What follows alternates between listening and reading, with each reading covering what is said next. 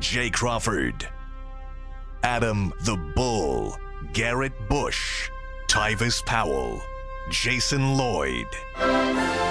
Plus, ba-da-da-da-da, you're loving him, Mikey McNuggets. And so many big names, it would take me hours to say all of their names. The ultimate Cleveland sports show starts now. Booyah!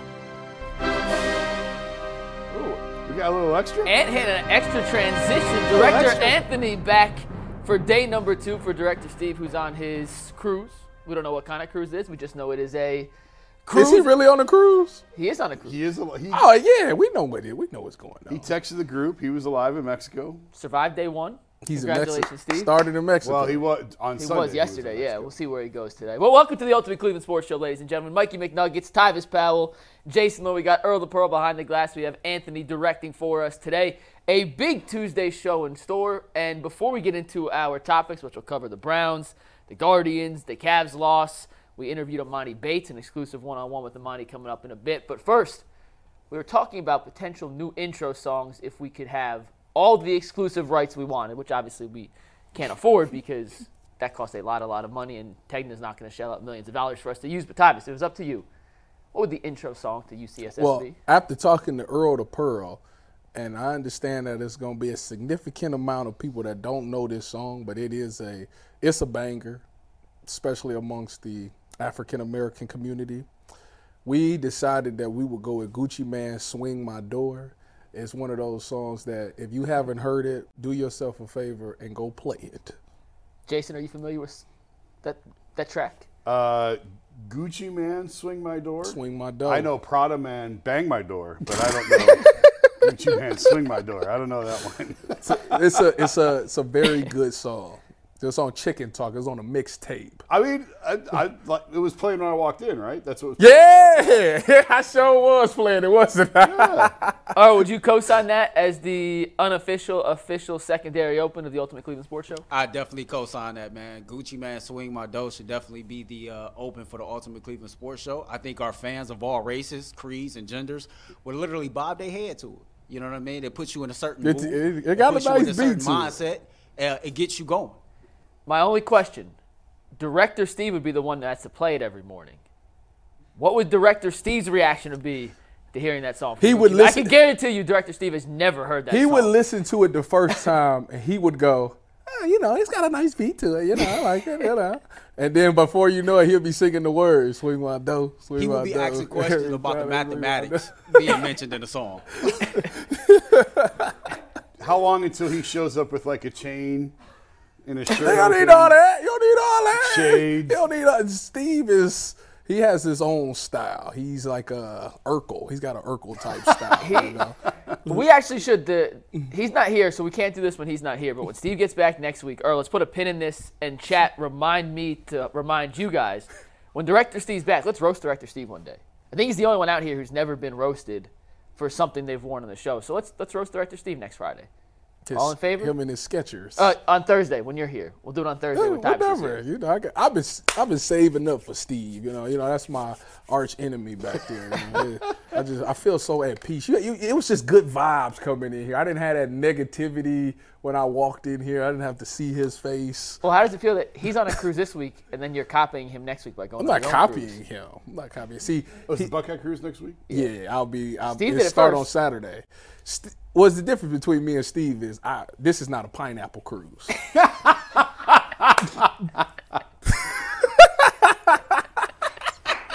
Oh. but but which way's the pineapple going? That, Oh, his is upside down. You know, his is upside down. Mine's- We don't love do that. Steve. There's no way he's watching, so I guess we he'll, he'll he'll come back and watch all 10 hours of UCSS this week. Though you do know that, like Steve will see everything that is said about him throughout the week. So Steve, hopefully you enjoy your cruise. I didn't say anything. Hopefully you enjoy your cruise, and we'll see you back Monday. Anthony's directed for us. He directed the Emoni Bates interview, which will be coming up here shortly. Earl put a great question on the rundown today. Which team is closer to winning a championship right now, the Browns or the Cavs? Could Justin Fields be headed to the AFC North? Which Guardians player is poised for the biggest second year breakout? On the pitching staff, and the Cavs lost last night, but Darius Garland found his groove. All that's coming up in a sec, but first, Earl, you are a rich man today, aren't you, my friend? I'm rich every day because I'm around y'all great people, but I got a few more dollars in my pocket, man. You know why? Why? Because right, uh, because get buckets with your first bet on FanDuel, America's number one sports book. Because right now, new customers get $150 in bonus bets with any winning $5 bet. That's 150 bucks if your bet wins. Bet on all your favorite NBA players and teams with quick bets, live uh, same game parlays, exclusive props, and more. And me, take take take that fool. That's my winning ticket. Okay. That's my winning ticket. Okay. And before I put my ticket in, you know, I went on Twitter and I said, I feel good. I think Darius Garland is going to have his highest scoring output game since returning from injury. I said he's going to score about 20 points and, and hit at least uh, two three pointers. So for all those that I don't think uh, he's talented or that I don't like him, I wouldn't have put money on him if I didn't think of the two. So You know what's crazy? Is I think I either saw you post that either in the chat or on he tweeted Twitter. it. He tweeted it. Yeah, I tweeted Before, so like people could, you was actually showing love. You was putting people on and so. I bet you nobody. I bet you nobody trailed it. I mean, all you gotta do is check the comments on the on the tweet, and they'll tell you if they, they hit or not. I doubt if they did. That, I, I doubt if they did. can you throw that ticket back up? Because that didn't look outrageous. What was it? Donovan for 30? It was a 10 part parlay. You only see a couple. Oh, it's 10 part. Oh, I'm about to pull it up for you right now. Oh, my goodness. Yeah, it was, I mean, Those it was. are hard. Earl took some alternate lines, which know, made it a little more reasonable. You know, I don't know anything about those things. Like, I, You know what's crazy is I've I, never bet alternate lines. I I have a hard enough time with one line. Me, me too. Yeah. I put a ticket in yesterday, twelve leg parlay. I put two dollars on it, and I missed it. You know why I missed it? By one leg. Giannis. no, it was all Cavs. Oh, uh, I took the under on Garland. well, you you The only thing. you Everything else Earl. hit. You went against Everything- Earl. Never. Well, I put mines in in the morning before he oh. posted his. Y'all took the under on Garland. He did. That's The man has Earl. played. The man has played in what four or five games. He's Be had careful. more. He hasn't had no more than fourteen points in those in those four or five games he's played since. That's he not his back. first game. He scored 20 Did he score twenty? against the Pistons. Oh, I'm not. I'm not. It's the Pistons. All right. Well, speaking of Terrence Garland and the Cavs, their win streak came to an end last night against the Philadelphia 76ers.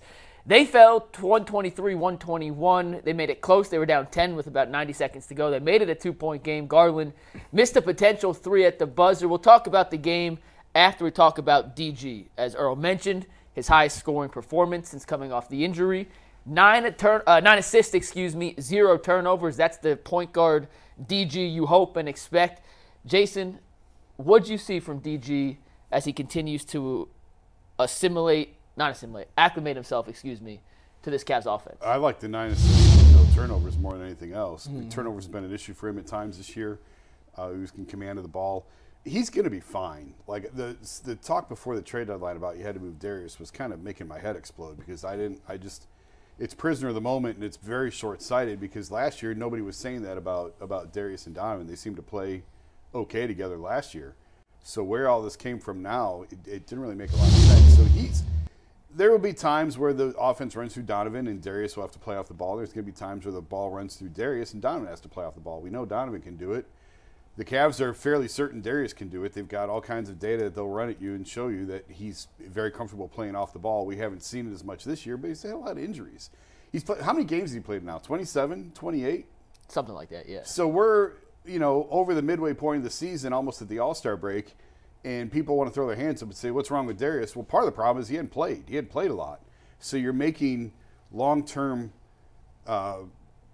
Assumptions. assumptions on short-term data. I guess is the best way to say it. So you just have to let him play a little bit more and get his feet under him. They should have won that game. I did not watch the game live last night. I had a hundred things going on, uh, but I went back and watched a little bit of it this morning. And that's that's a game that was right there for them to win. They should have won the game. They didn't. It happens, man. Like there's games like that all the time in the league that uh, you should win and you don't. There's games that you steal that you probably should have lost that you won. So really not that big of a deal that they lost the game. Uh, but I was encouraged by what we saw to Darius for sure. I know he's your favorite Cav tie. Do you agree with Jason's point that it's just taking time for Darius to get reacclimated to this offensive system? Yeah, I was never in the the camp of trading Darius. That's that's blasphemy to me. I mean, he's like I said, when the playoffs came around, he actually was a little spark that you needed, you know, and I think you need that for the rest of the season. I think for me, when I watched him last night, he's getting comfortable with he's finding his role. See, this Cavs team without him, they established themselves to play a certain type of way. And everybody was like, well, how does Darius fit into this? And I think those first games he was trying to figure out, let me see how do I fit into this role. And obviously with more repetition, you you get better at that. And the fact that he had nine assists is great. I mean, no, he was trending in that direction for the last couple of games. I think he had six, seven. So he was trending in that way as far as you know finding the open guys. but the scoring was the thing for me that was encouraging. I mean, he hit some threes. He hit some some really good shots. He got everybody involved. He looked like the guy that I know that he's going to be. And you also need that guy to take the ball out of Donovan Mitchell's hands sometimes that can also produce and create and be productive. And that's what he is. Um, but as far only thing I'm only thing I'm sad about is that he had the corner tray at the end and he missed it. Yeah. That's Yeah. that's the only he shorted it too. I, boy, you got to put some legs into it or something. You know, you, if it was me, I would have stood on the desk like Kobe Bryant after I hit that shot. But yeah, that's the only thing Yeah. for me is that he missed that that wide open tray at the end. Two things I noticed in last night's game about Garland. A, they, I thought the Cavs made a conscious effort to get him going early. Yeah. And right off the bat, first two possessions, Garland, go do your thing, pick and roll at Mobley. See what you get. He made a little uh, eight, nine foot jumper, had a pass to the corner, they missed a shot. But they tried to get him going early, get him into rhythm. And once he was in a rhythm, you saw everything kind of fall into place. He is their second best playmaker. There's not a question about that. He had nine assists last night. Everyone outside of Mitchell, who plays guard, combined for 11 assists. He had nine. Everyone not named Mitchell. We're talking Strus, LeVert, Okoro. You could throw Niang in there too, and there's one more guy I'm forgetting. Jarrett Uh, Allen. Strus combined. no, Allen and Mobley, I don't count. They're bigs. They're not playmaking the same way. They combined for 11. Garland had nine. So you need that secondary playmaker on the court in crunch time when it matters. Because if they double team, put all their attention on Donovan, you need a second guy Yes. to go out there. Secondly, Garland's an assassin in transition.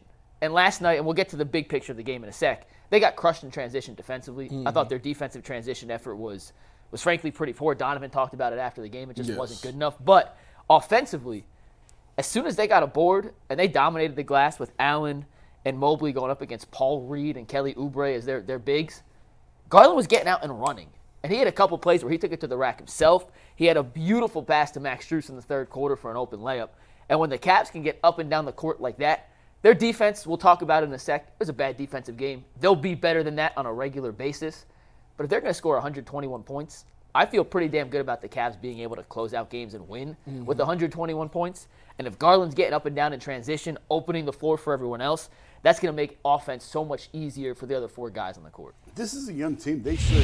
They were last in the league last year in pace, and, And it made know- no sense. It made no Yeah. sense. Since January third, since this tear that they went on, I think they're second or third in the league in fast break points, which is where they should be. Like this is a young team that should be able to get up and down the floor. They should push the tempo. They should get out and try and run in transition. And then if it's not there, then pull it back, run a set, run your half court. Although their half court typically is is really just pick and roll heavy. But they should look for easy baskets, and I don't know why it wasn't happening before, but it certainly has been uh, since this, since the start of the new year, since 2024. It has been. It's actually they- they've been rebounding better since the start of the new year. They've which been killing. kind of doesn't like, like the eye test doesn't match the the eye test doesn't match the lineups because you would assume they're a better rebounding team with Mobley and Allen. I think in the long run they are. Yeah. Mm-hmm. But they had been at their best rebounding when Mobley got hurt in that you know what would they win 13 of 14 before Yeah. Mobley came back. Whatever the exact I think number that was. has to do with the fact that Mobley's not down there now, so we got to make up for it. Like I think and everyone's game yeah, everybody opposed- in their minds like we can't just let Yeah. Allen do it by himself. Now that Mobley's back, s- you subconsciously you're like we're good on And you, board. it's also easier to get in transition when Exactly. your When- four is- yeah. Dean Wade or Isaac Okoro as opposed to Evan Mobley, and and Okoro's not playing the four, but you have you know 4 Mm-hmm. guards who are getting up and down running, and I think that plays into their hand. As Jason said, they're a younger team. They're relatively athletic, which I don't think they were last season. Up and down the line, they may be undersized at certain mean? positions. What, what do you mean? They, Last season, they were not a super athletic team. It's the same five except Yeah, but Strus. Mobley's bigger and stronger now. Mitchell's taking his game to another level. Who was our who was our four our, our three Mobley. last year? No, three. Coro. Okoro. Oh, okay, yeah. I'm just saying they're they're like it, it's the team that plays a better transition style. You get up and down easier when you have Garland and Mitchell. That's a rebound outlet, two dribbles. You're in position to score, kick to the corner. And with the shooters they have now, whether it's Strus, Niang, Wade, who they've missed dearly last night. I want to talk about him in a sec. Uh, even Okoro now, who can o- hit an open 3 Mm-hmm. Their two dribbles, it's 19 seconds on the shot clock, 20 seconds on the shot clock. And you got DG or Garland at the top of the key with two guys in the corner, three on two. That's scary. Yeah, pick your poison. That's scary. And they're getting easy buckets time after time on those kind of opportunities. Now compare that to last year when it was Danny Green, well, it was Cedi in the Knicks series. I think it was Cedi driving with like, oh God, who is was Stevens in one corner and like Cedi- Okoro in Oh, the yeah. other or something like that. And yeah, I remember looking at like, I was on, it was a home game and I was at press row going like, what are what, what am I? Yeah. this has no I chance forgot all working. about Lamar Stevens. Just got picked up by the Grizzlies. he had a great dunk last night. I but the- you look at the overall rotation, and it is crazy. The roster turn- turnover from last year to this year, they don't have a weak link in the rotation right now. I, I mean, at least uh, you could trust 10 guys legitimately to play at least a few minutes. But we'll find out when uh, I'm just saying right now. Tristan comes back. and make that 11. You could add Tristan to 11. But right, like last year, if they went to the bench, It was over. they had Yeah, four guys yeah, to trust. Cedi, Lamar, Dean. Danny Green. And none Danny of them, Green. and none of them should have been. Cedi and Lamar should not be in a playoff rotation. Cedi should be your eighth or ninth person. I mean, La- yeah. Lamar, Lamar too. can't shoot. Lamar can't shoot. So to Mike's point, they have so much more depth, and hopefully this continues with Dean. He went through a lot last year. He had the shoulder injury. He had the whole replacing Kevin Love thing that I think messed with him a little bit. Mm-hmm. Hopefully that's all beyond behind him because if he can continue to shoot and play like this, and, and he's a better defender, I think, than people give him credit for than, than He is. people realize. So if he can continue to play like this, that's a game changer because they had no bigs off the bench in that playoff series last year. None. They could not play a big off the bench. I want to bring one more thing up with DG here, though, real quick. I don't even know who our backup center was. There was all last year, Yeah. Robin Lopez. Robin Lopez. Oh my God! So you see what I'm saying? Yeah. But, but oh my back, back to DG, the way that JB, and it's early, the rotations aren't set by any means, but just kind of going off how we've seen. JB's taking Mitchell out about the six, seven minute mark of the first quarter, and he's letting Evan Mobley and Darius Garland kind of lead the second unit right now. He's doing a pretty good job staggering their minutes where one of those two is always on the court. And just like we've seen Donovan and Jarrett Allen develop this special pick and roll chemistry that mm-hmm. doesn't necessarily show up in the box score. There's no stat that says this pick and roll works as opposed to other pick and rolls. There have been a few times in the last few games where the DG Evan Mobley pick and roll has produced that same magic. And last night, it was the last play before the end of the first half. Donovan Mitchell gets trapped up top. They're running some wonky. Philly tried throwing some zones at them in the first half yesterday. It didn't work out very well. Darius Garland flashed to the uh, foul line. Donovan does a little pump fake, dishes to him. Garland takes one step, looks to his left at Jarrett Allen, throws a no look alley oop to Evan Mobley on the right. They're developing a really special chemistry that's going to be fun to watch in the last 30 games of the season. And if they could have two pick and roll combinations at, on the court at any given time, Mitchell and Allen, Garland and Mobley, that's a legitimate offensive play you could run any shot clock situation, any scenario, any opponent that puts a ton of pressure on the opposing I think the Garland and Mobley one is a little more deadlier because you you can get two points or three points either way. If Yeah. he if he picks and pops to, to the three, that's a Mobley got the the game to hit it, and if he goes to the like, that's that's that's nasty. I like it. I do. I'm saying playing it through I'm playing the scenario like if we go up against the Knicks again, that's Julius Randle and probably Jalen Brunson versus those two. Well, like to the- Mike's like point, chances. this team is going to be a lot more difficult to guard in a, in a series than they were last year. Cavs were very easy to guard last year. Yeah. they're going to be much more difficult to guard because they're, they're, there's there's more weapons, there's more things that they can do, Mm-hmm. and I'm really curious to see who they get in the first round and who they play off, who they shrink off, and who they actually guard. If if Isaac's out there, are they actually going to guard him? I've talked to teams that say no, they're not going to guard him. If Evan is on the perimeter, our team's actually going to guard him, or are they going to shrink off him? And these guys just have to make the shots. They Yeah. got to make shots and punish teams that aren't going to guard them. I think that's why a game like last night is, in the big picture, uh, it's- it's a regular loss, whatever. But it's frustrating because the game that was right there. And I do legitimately think, for the Cavs especially, seeding matters. Like, Yeah. and I don't want to over. The Cavs can beat anyone in the playoffs on any given night. They can win any series. But getting that two seed and potentially avoiding Boston to the conference finals and having your, I don't want to say pick the litter. You're going to play someone tough in the second round, but potentially Milwaukee, as opposed to having to go through New York or Philadelphia or possibly Miami in the first round, then Boston in the second round, opens up a, a tremendously different path Yeah. To a conference championship and hopefully the NBA Finals. Well, the two seed you're getting a play-in team. Three seed you're not. Three seed you're getting a six seeded. A two seed you're going to get a play-in. That that's substantial. Yeah. I think the difference between one and two is not as significant as it is between two and three. Two and three is one and two, whatever. Of course, you want home court throughout. Yes, of course, fine.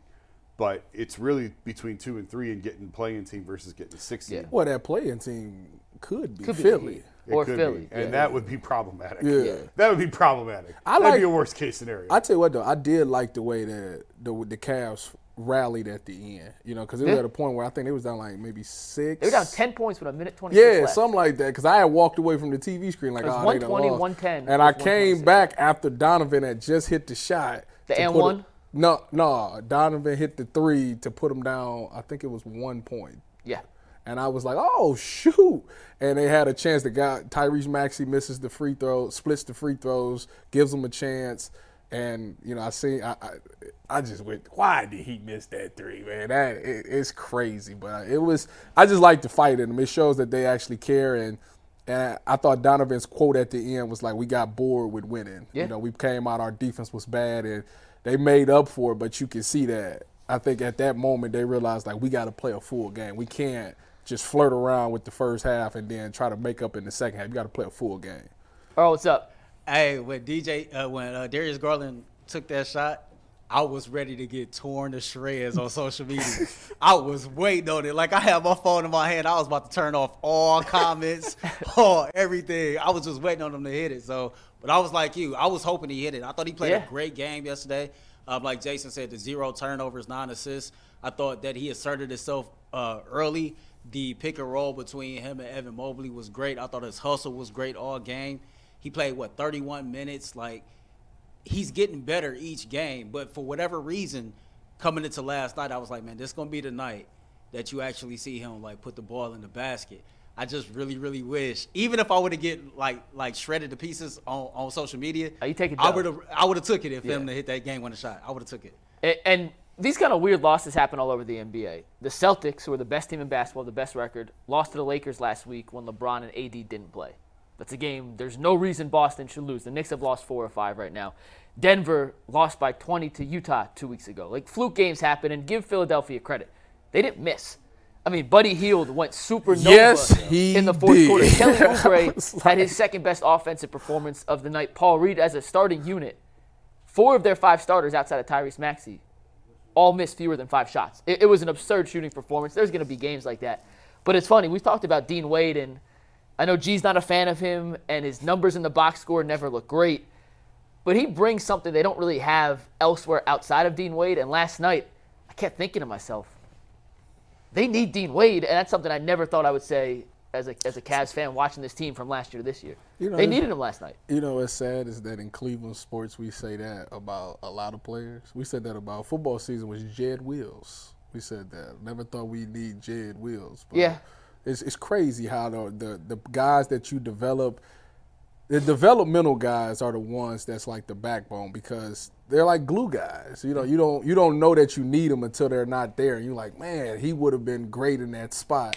And yeah, yeah, you needed Dean Wade for those defensive and those that those potentially two threes that he could potentially make. It would have been huge to have that come off the bench. So And he's 6'9. and, and that's what I'm saying. He- The he- he size gives some legit just- size on the it's just- perimeter. you can't coach the size. just compared a number 10 overall pick at left tackle. You know what I mean. To an undrafted dude. You know of what I mean. State. You know what I mean. Everybody was ready to I was say. going to let him go with it because I know his point. You I know thought what I mean. I thought it was a reach, but I knew what he was trying. you know to what say. I'm trying. Yeah, everybody hated Jed Wills. Hey, I was the one trying to defend that man. and you came in here and said he. was- You, you, you guys are right. He's not good. And I had to break up with him after the second game. After But when he went on that IR, what did you say? before he got No, hurt, no, no, no, no, no, no, no. Before he got hurt, what was I saying? If he goes down, y'all gonna be talking different about Jed Wills. Yeah. I said that all summer long, and then that man came out with two of the biggest swinging gate games I've ever seen in my life in the first two games. You could have laid a two by four down at left tackle. And it would have done a better job because at least someone would have had to step over it on their way to the quarterback. He was horrendous those two games, you- and then he got better. Do you agree on the Dean Wade point though that last night was a game that kind of showed what he brings to this team that they Oh, lack for when sure. he's not there? And all you need from him, you don't need Kevin Love 2017, 2016. no, no, That's why I said those 2019. two threes and that defense and those That's rebounds. It. That's yes, it. you need you need eight points out of him. You need a couple of threes, four or five rebounds, spread the floor, play good defense for 18 minutes a night. Yeah. That's what you need. That's that's it. It's not a big ask for what they but it's very important to uh, to how they play. So he's not going to play 35 minutes. He's not going to score 30 points a night. He's not going to make five threes in a night. Like that's not what you're asking him to do. So you're not asking a lot, but what you're asking of him is very important. It's almost like I'll give you another one. We'll go back to another Brown. I'll give you Juan Thornhill in terms of everyone thought Juan had a bad year, and I went back to what you said, and then I started paying attention to it, and I really noticed it. He had four or five game-saving tackles that I saw where it's like, if you don't get him down, Yeah. it's it's either to the house or it's a 50-yard play. So you don't need him until you need him, but when you need him, you really need him, and that's sort of how I view Dean. That's post safety for you. It's just a couple of threes that you need. That's it. And just spread the floor. You are you do have to guard him. He hmm. does have a reputation as a shooter. Yeah. This isn't Isaac that we're talking about. This isn't Evan Mobley. This is a legitimate stretch four out there that you have to know where he's at on the floor. So what he gives you, it's not a lot in volume, but it's very important to what they do. and if you look at the Cavs roster construction, Max Strus is 6'4", 6'5". Yeah. Okoro 6'4", 6'5". LeVert 6'4", 6'5". Niang 6'6", with the vertical leap of half an inch. Lo- I love George, my guy. But, like, They that's call not- him a minivan for a Yeah, reason. yeah, yeah, the G Wagon for a reason. All their wings are 6'4", 6'5", 6'6". Donovan's 6'1", 6'2". Darius is 6 foot 6'1", 6'4". It's not a his hair. big Like, team They're, they're a of- small team. They have Evan and Jarrett, two seven-footers. Outside of that, it's a relatively small team, and to match up with some of the bigger wings on the perimeter, especially in the playoffs. I mean, you're looking at a Boston team. Jaylen Brown, Jayson Tatum. New York, Anunoby, Bogdanovich, Julius Randle. That 6'9", 6'8 defender in Dean Wade is going to be called upon in some crucial situations just based off his pure physical stature. That even though he may not be as good as some of the other guys the Cavs can throw out there in terms of their overall talent, he's got four or five inches to make life more difficult for those guys he'll be guarding. And last night was another example where I just thought the sheer lack of size they had guarding some of the Sixers' wings, it came back to bite him in the How ass. did we get to that though? Remember when Lauri Markkanen was here? We had like three legit seven footers in the lineup, didn't we? Yeah. Well, he wasn't seven feet. They stretched that a little You know bit. what I mean. But yeah, but and, and that's how JB likes to play. JB likes like he's never hid. JB Bickerstaff is very He much wants like size. he's a '90s coach. He likes size. He likes physicality. He likes to win with defense. He's not a big fan of this Small. pace and space, small lineups. Which makes what he's done this year so incredible. I know. Yeah. And he's like in the beginning, he was even grudgingly saying like, you know, with all these injuries, we have no choice. We just have to run down and jack up threes, and and it's working for him. But that's not his preferred style of play. He would prefer the Lauri Markkanen, Mobley, Jarrett Allen front line. He mm-hmm. likes big, tough guys, big, like a, a lot of size. Yeah. Use that to because a lot of teams don't play like that. There's very, very few, and that's why they had so much success with Markkanen. And to Markkanen's credit, like he was always supposed to be a good player. Like go back to Chicago. He's seventh overall pick. Yeah, he was supposed to be a star. It didn't work out for him in Chicago. He really started to put the wheels back on his one year in Cleveland. Now, obviously, he's blossomed in Utah, mm-hmm. and and that's a credit to him. But I mean, and also give the Cavs credit for moving him to the three and making him a three. That had never happened before. Yeah, he had never yeah. played that spot before, but they were having trouble filling the three. They couldn't really find one, and so they created one out of Lauri Markkanen. Helped him out. The rest is history. Yeah.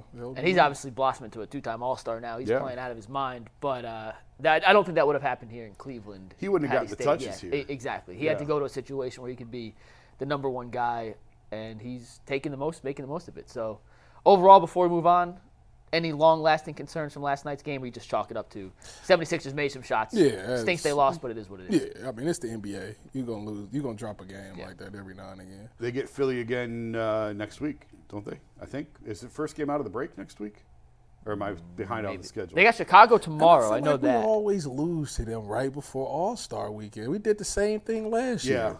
Like that was just a- at. Were they at Philly coming out of the break? la- I don't remember, but they've. I, I think they're at Philly coming out of the break. Uh, not their first game. It's their Second. second game. Okay. They start So- with Orlando on Thursday, then they're Philly back to back on Friday. All right. So, So, they'll get another game out the crack at Philly Yeah, next week. That's a, that's a pretty good back to back. Orlando, Philly, Orlando, Philly. Orlando home. uh, I just had it It's up. probably yeah. I think Orlando's at home.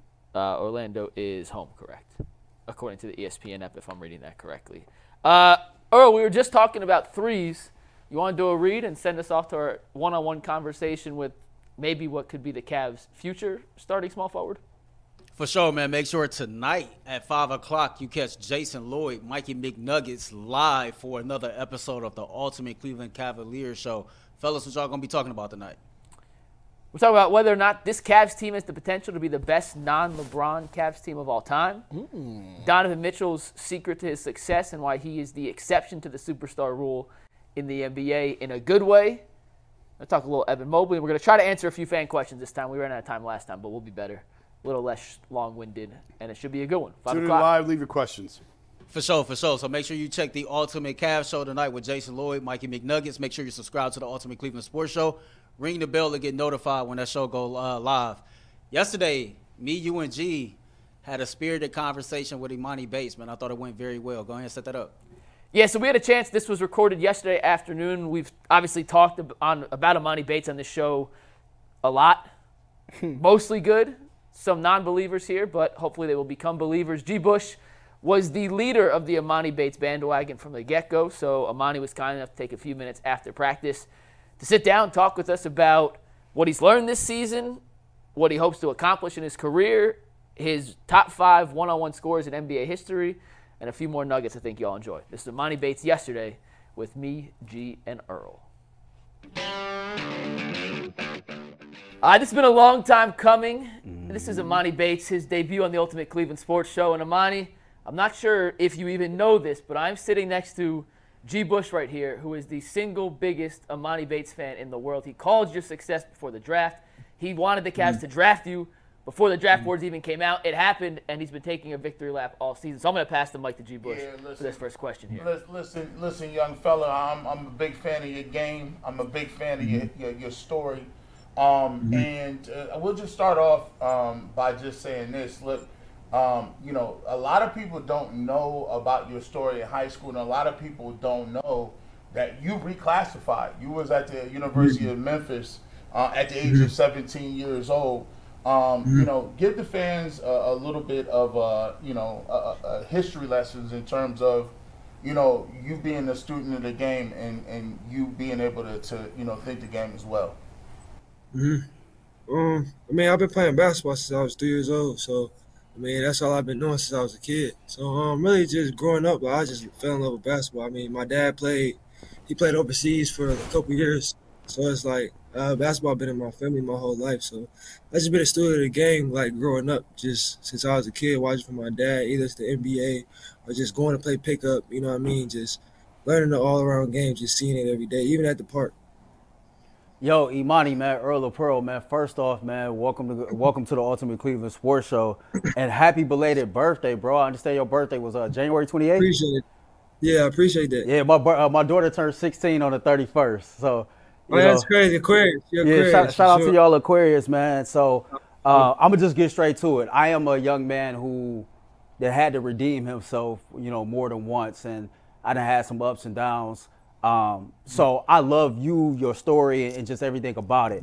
You know, speak to going from, you know, the number one overall player in the country, getting to Memphis, going through the hardships that you went through, and now trying to bounce yourself back at just 20 years old. Um, what have the ups and downs early on in life kind of like helped mold you to as a player and as a man? Mm, to be honest, uh, I feel like everything I've been through, like, it's like it happened to me at the right time. I mean, you see a lot of people now today, like a lot of grown-ups, like they go through stuff that uh that I've been through. Like now, later on in life, like a lot of stuff that you feel me, you wouldn't think that I get thrown at you at a young age, got thrown at me. So, I mean, really, just I feel like I'm happy that everything happening right now, even like just me growing every day and just figuring out myself and how to become a better human being and just being better overall is like is a huge step in life. So I feel like I mean, just keeping my head up and keeping the main thing the main thing is what got me through the through everything for real.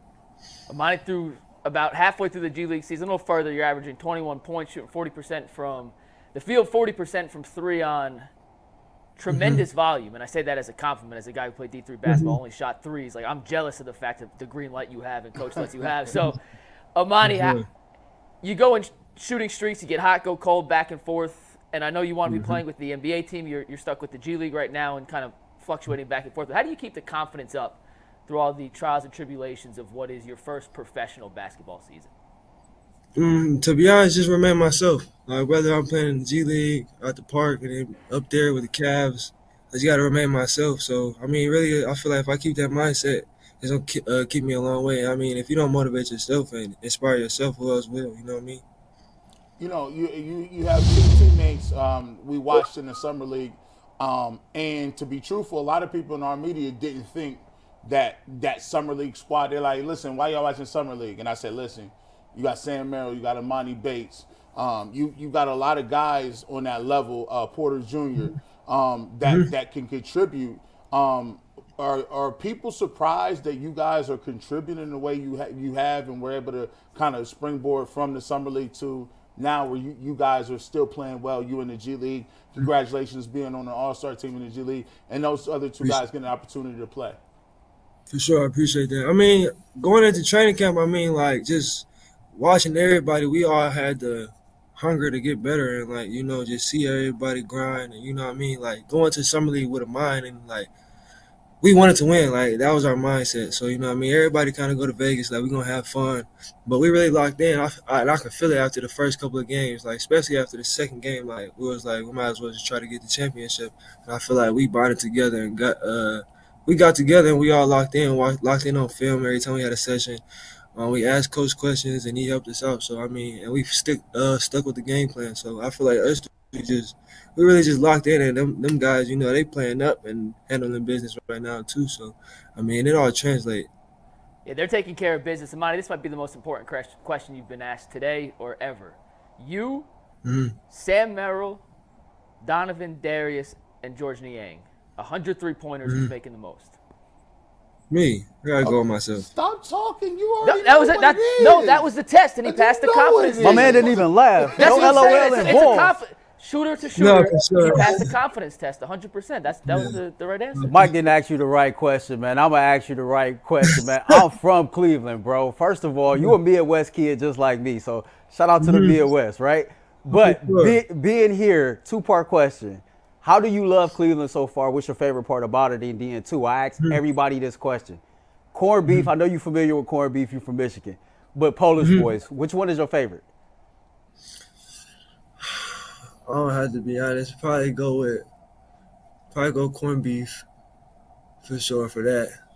Yeah. Uh, what was your first question again? Say the first question again. Uh, like like you in Cleveland now, you from the Midwest, so I know it ain't too many things that's different between Yeah, yeah, Ann Arbor yeah. and Cleveland. But what's your favorite part about this city?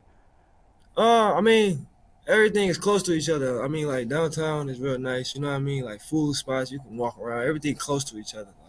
And Michigan is like where I live at. It's kind of like space. Like you might have to get the car to go get some food, but like it's like it's a lot of food places all around each other. You can just walk around the city. The city look nice downtown. So for me, it's just being downtown. Like I'm not really used to being downtown. I'm gonna be honest. You know, um, we asked Craig Porter Jr. Uh, you know the same thing when he was on. Um, you know, me and Earl, the, my man, we, we go back and forth with the Jays. Like we go back and forth. Like right now, if you had to ask on the Cavaliers, who got the meanest shoe game? Ah man, uh, I couldn't even. to be honest, it have to go probably Don, Vert, probably Don and Vert. I ain't gonna lie. Yeah, probably Don and Vert.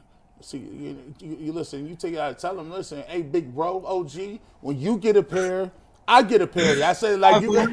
hey, hey, no, anybody, you know, I'm, gonna- I'm gonna let you back on something because, like, this my man's right here. So we here and we had another sports entity together, right? So I produce for him on the radio, hmm. and so when he said it, I, I make sure his Saturday interviews are set up at ten, so I can hit that hmm. sneaker app, so I can get my drop. So I ain't even got to be doing nothing, right? That's how I got them cherry twelves. I got the gratitudes on right now, bro. So Stop showing them. you already know what's up. Stop showing them. I wear like Okay. 15. Emoni, the Cavs right now on the NBA level, mm-hmm. 117 to 18. We're taping this Monday afternoon, just so everyone understands. They play the Sixers tonight. But what's it like, mm-hmm. kind of watching this team come together in a way that they're playing a different style than we expected them before the season. Now they're kind of mm-hmm. going one in, four out. Everyone's coming together playing their best basketball. How much fun is it? And from your perspective, what's been the most kind of interesting and biggest learning lesson you've got from the Cavs in the last month and a half now, where they're the best team in basketball? Mm, to be honest, everybody professional, and I mean they all carry themselves a certain way. You know what I mean? They all locked in. They got their routines down, and it's like it works. I mean, you see they go in day in and night out, and they do the same thing, and they stick to the game plan. It's it's it's amazing to watch. It's great basketball. I mean, who was it? Who wouldn't want you know see that and be around it? So, of course, I just try to watch everything they do. But for them, it starts on defense. That's the main thing. Coach is always preaching for them, and they always execute the defensive plan. So, I mean, watching them is is always fun.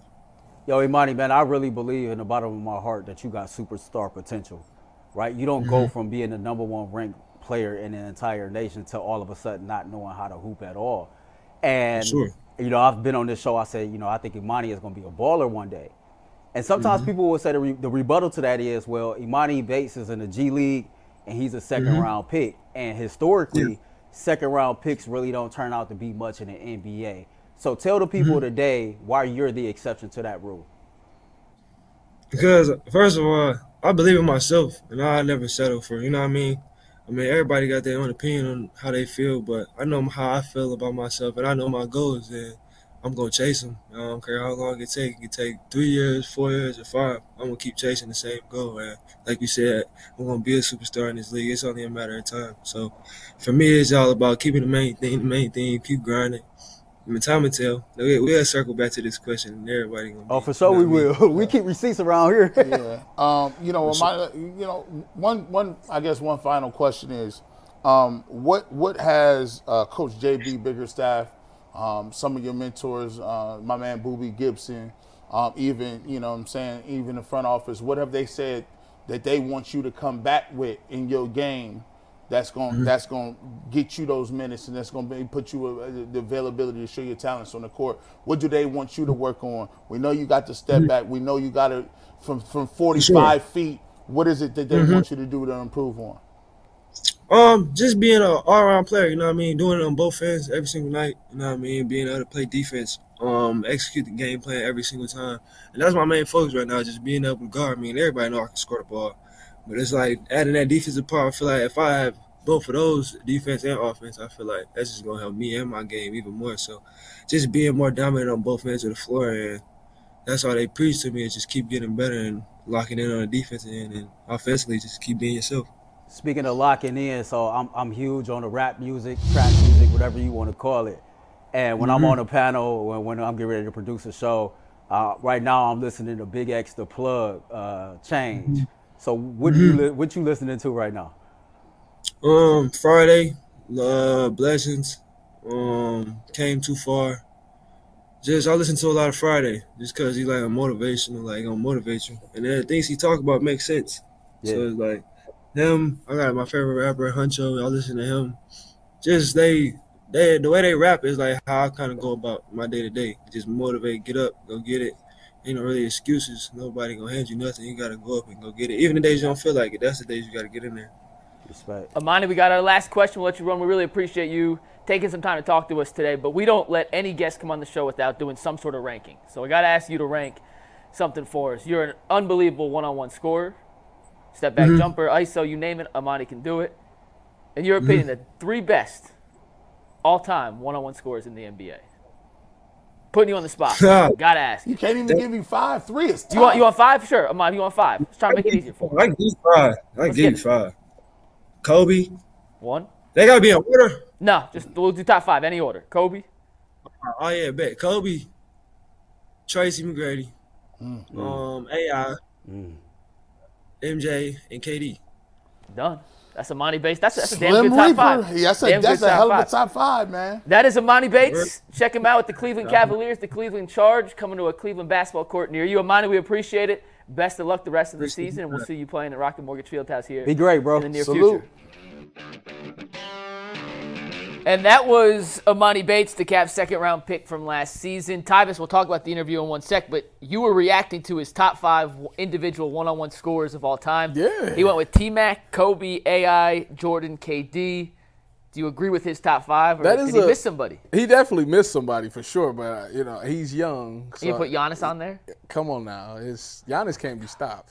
But we talking one-on-one scores. You know these kids, these kids today, they they they infatuated with you know the dribbles and all of the pull-up game and all that stuff, and that's not Giannis's style. Giannis plays bully ball, so I understand why he wouldn't include Giannis on that. But the rest of the list, I respect, especially the T Mac. That was like my favorite player growing up was T Mac. So I respect his whole list. He kid does study basketball now you get some size like Giannis, you could go in there and bully ball your way in there because you already got the jumper. You go in and get some Giannis size, you can go in there and bully your way in there, and, uh, lay up and one. You could be the greatest scorer of all time. So it's my thought. Jason, what do you think it was tough? I like the actually I like the T Mac pull because it just feels like McGrady doesn't get the same level of respect as, as he should, and maybe some other players in Because his the playoffs generation. ne- never had the playoff success. Yeah, and for you, you can tell Emoni studies the game to to be able to pull that. Uh, he had another oh and AI. I mean everyone knows AI, but still to go with two old timers like that, or for him old timers. Yeah. I mean Tracy was probably in his prime when Emoni was in diapers. Yeah. So Yeah, anything I- that he's seeing is on. Tracy scored what 61 in 2002. Emoni was born in 2004. Yeah, yeah. Yeah, uh, so he was yeah he was not in diapers. He was a twinkle in his mom's eye when T Mac went for his career high. Uh, Tyvis, overall impressions of the interview though. You, I know you weren't there. Emoni he hit on everything. Yeah. Learning from the Cavs, what he has to do to improve to get to where he wants to get to, keeping his head down, keeping his confidence up. What'd you make of the first time we spoken to the 20 year old Well, Cleveland Cavs? he comes off as a guy who who wants to learn. You can tell that he he knows the things that he lacks in the NBA and what he needs to get better at. And you can tell that he's got a great group of people around him that's helping him understand you have to do these things if you want to be successful in the NBA. And I like that. Um, he definitely doesn't lack confidence at all. I mean, he he he spoke a lot of uh, a lot about how he has confidence and how he believes in himself. And I think ultimately that is when you're in the professional level, that is the biggest thing you can have confidence. If you don't have confidence, you will not make it long. You can make it a little bit, but you won't make it long, and you won't be ultimately the greatest. So I like the fact that he has his confidence there. And he just seems like a guy that really enjoys the game, playing the game of basketball. He said his father, he's fell in love with his with it. His dad played overseas, and he's been studying the game. So I, I like who he is. I like that he's around this great Cavs group, um, and I think that eventually we will see him make it to the NBA. And I think he has the game that can really contribute to the Cavs winning some games. It's just the defense. You got to just slide your feet some more, get some more effort in there, and I think that comes with time. He's got some work to do. Uh, I, I became like the Emoni hater over the summer, right? Because we were talking about him every freaking day, and it was like, guys, what are we doing? He's not gonna play. That was my whole point. this year he ain't gonna play, and and we're seeing that play out. He's in the G League, and I'm not gonna say the guy's never gonna have a good career. Like that's that's insane to say when he's a rookie. He's got his whole everything in front of him still. If he puts in the work and he gets the right opportunity, you just need to break. You take advantage of that, and you can make a nice career for yourself. My only point all summer long was he is not going to play this year. So what are we doing here? And you can take a long list of G League guys who made All Star teams and try and find them in the NBA, and it don't always, it hardly ever translates from G League All Star to long successful NBA career. But there are a lot of people in the Cavs. I've spoken to people in the Cavs who are really high on him and th- think that he has a chance to make it. So I'm not going to sit here and say he's not going to make it. He's learning how to play within the concept of team basketball this year, and it's not just playground. Go get your go get yours. He has to learn the concept of defending within the team, of of playing team defense and one on one defense and all that. That's what he's doing this year. That's what, and they want him around the players. So he's playing in the G League, but by the Cavs moving their G League up to Cleveland and having their facilities in the building, the G League players are around the NBA players, and so he's on the bench a lot for a lot of the games, and, and they want him in that NBA environment. So this is a project; it's a long-term project. It's one thing to be a second-round pick or an undrafted pick and sort of like come out of nowhere. Everybody knows who Emoni Bates is. Everybody knew that name. Everybody knows the game, and so for all of those teams to pass on him, it's like, uh. because everybody. This isn't some surprise. This isn't Nikola Jokic that they found overseas somewhere. Everybody knows about him, but if he puts in the work, sure, of course he's got a chance. But he's got a lot of work to do between now and then. Here are my two favorite things I took away from talking to Emoni yesterday, or three. One, he just was a cool guy, and Earl, you could attest to this. He was came off super personable. Uh, he got shots up after practice, so the interview got pushed back a little bit. He said, "Hey, sorry, I got to get my work in though. Hopefully, you guys understand." Of course, we understood. Second, the confidence, and to Tyvis's point, in any situation, basketball, football, soccer, baseball, confidence is half the battle. Yep. Maybe not fifty percent, but it's it's a large Yeah, portion. I'm of about to say it's up there. And you know, I asked him that question, and he answered about who would make the most shots, and he answered definitively myself. And you know, you guys kind of busted on me for being like, "That's a silly question." Well, I just want to see if the confidence was there, and it was in spades. He talked about not necessarily keeping receipts, but he said, "I want to revisit this conversation in a few years when I establish myself as an NBA player, and to have that confidence still as a guy who was the number one overall high school prospect." Had his trials and tribulations to get to where he is now. He's in the G League. He's having a very successful and productive season in the G League, but hasn't gotten the opportunities on the Cavs that he's wanted yet.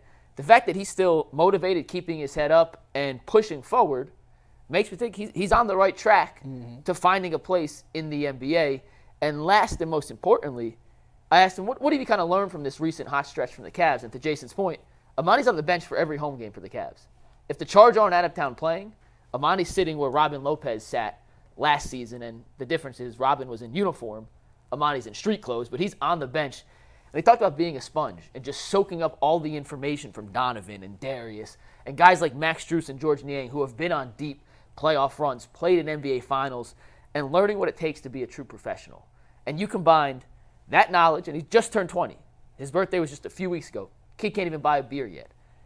To be that young and that talented, to now be in a situation where everything is being given to you to help you put yourself in a position to succeed. You have the veteran presence, you have the coaching staff that believes in you, you have a city that's helping kind of come together to rise you up. Who knows how his career turned out? Mm-hmm. No one knows. But I think he's in a good a position here as he could be to go from a guy who was the number one overall prospect to undraftable on some teams' boards to now a guy who's thriving in the G League. I came aw- away very impressed by Emoni Bates. I just hope that he doesn't get bored or frustrated with the process because I I can understand this. When I was in Seattle as a rookie, right? I played DB. Obviously, you know, in Seattle at this time, it's the LOB.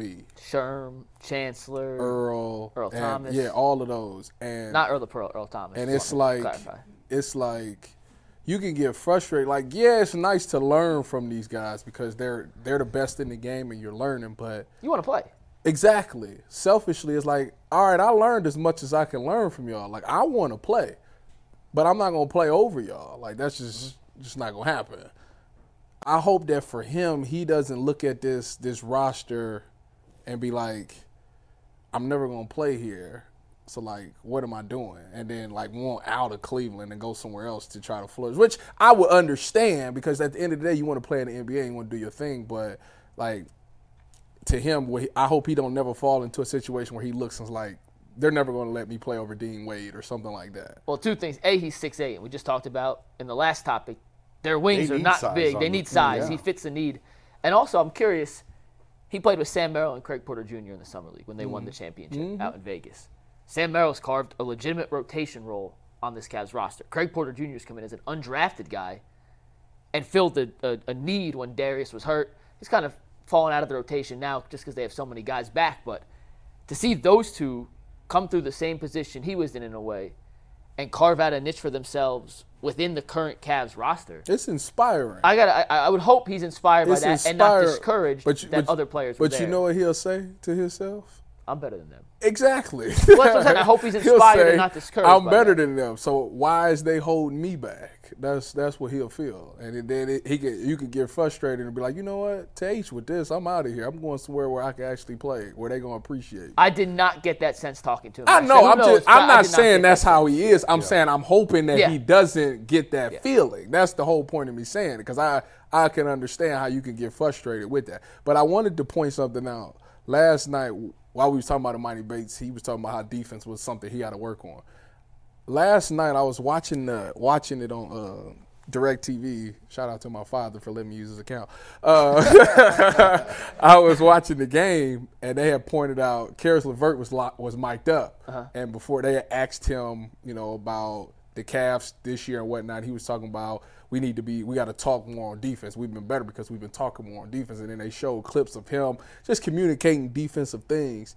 And I, it's nice to see that. I'm hoping that Emoni Bates sees a guy like Caris and see what he's doing, how he's communicating on defense, how important it is for the talk on defense, so everybody's on the same page. And hopefully, he can put that to his game when he's down in the in the G League. You have an interesting point about Porter and Merrill and, and Emoni. And the difference to me, Sam Merrill's 27 years old, and he's on at least his fourth organization. Mm-hmm. Emoni's 20, just starting out. And Porter Jr. is 23. I Porter is older too, and and and Craig filled an immediate need because the Ricky Rubio thing fell apart. Ty Jerome was hurt. Darius goes down. They needed The a heck ball happened to handler. Ty Jerome? I So about he's been hurt all year. So they had they had a real need, and he and to his credit, like that's what I said earlier, you need an opportunity. Well, Craig Porter got an opportunity, took advantage of it. I wouldn't be surprised if he's converted. He's on a two way contract right now. I'd say by the end of the year he'll probably have a, a, a contract from the mm. Cavs. He won't be a two way player anymore. You know, Max Strus has been healthy. Okoro, there's a long list of guys in front of Emoni right now. But again, he's only 20 years old. He's got a lot to learn. Sam Merrill's 27. Think Yeah. about how long he's been. That is the forgotten part about. Merrill. Yeah, he's been grinding away at this. He was cut by the Kings. Uh, he was Milwaukee. with Milwaukee for a while. He was with Miami briefly. He's bounced around. He's been to the G League. He's summer league. It's 27 year old dudes in summer league. Like that's unheard of. Yeah. Like normally, you're you're done by then. So he has been on that grind that Emoni's just starting out on. So and Emoni is playing. He's gonna play in the G League. I know it's not the same as the NBA, but it's not like in the NFL where if you can't play on Sunday, you're not gonna play. Like there is no other league for you to go to. Right. The G League the, the NBA and, and the G League has come a long way from where it was even 10 years ago, 15 years ago. They're trying to truly make it a development league, sort of like the minor leagues, AAA for baseball, where you can send guys and develop them and groom them. The Cavs have done a nice job with some of these guys on the margins and finding talent and mining it and developing it. They've had a lot of success doing that. And Merrill Porter are the latest examples. And if Emoni sticks with it, he could be that too. It's going to take him a little bit of time, Yeah. but he could be that guy in a couple of years. Earl, what was your big takeaway from talking My to biggest takeaway was uh, the personal growth. Emoni is 20 years old and has, you know, unfortunately found himself in some adverse moments already. And it really made me just think about myself because if I'm being totally honest, I found myself in some serious trouble more often than not between the ages of 18 and 21. And so to hear him speak about how everything that he went through happened to him right on time and how there are people who are twice his age who you know, really haven't overcome certain certain obstacles or whatever the case may be, you appreciate somebody who go through some stuff and can become wiser behind the uh, things that they go through. That's the maturity that I think Tyvis was alluding to. You know what I mean? When you see that type of maturity, that's why I'm encouraged that he's going to stick it out and continue to work hard and not really worry about, you know, how how much talent is on the Cavs roster or will or whatnot on play. Like he said, he's confident. You know, just keep what you're doing. He says something. Just keep the main thing the main thing. Yep. And as long as he he keep doing that, he'll be cool. Because the biggest thing about it is he's 20. You hope that his life is much longer than his NBA career, and some of the stuff that he's been through and clearly has learned from. Those are the things that can take him further in life than it ever will on the court. So. Mm-hmm. Yeah, it was impressive. He doesn't like doing media. And we got a text afterwards that he said he enjoyed that and would love to come back on. So hopefully that's not the last time we speak with Emoni Bates. If you liked it, hit the like button, hit the subscribe button. We'll hopefully get Emoni back on soon. Earl, it's time for our special Black History Month spotlight of the day.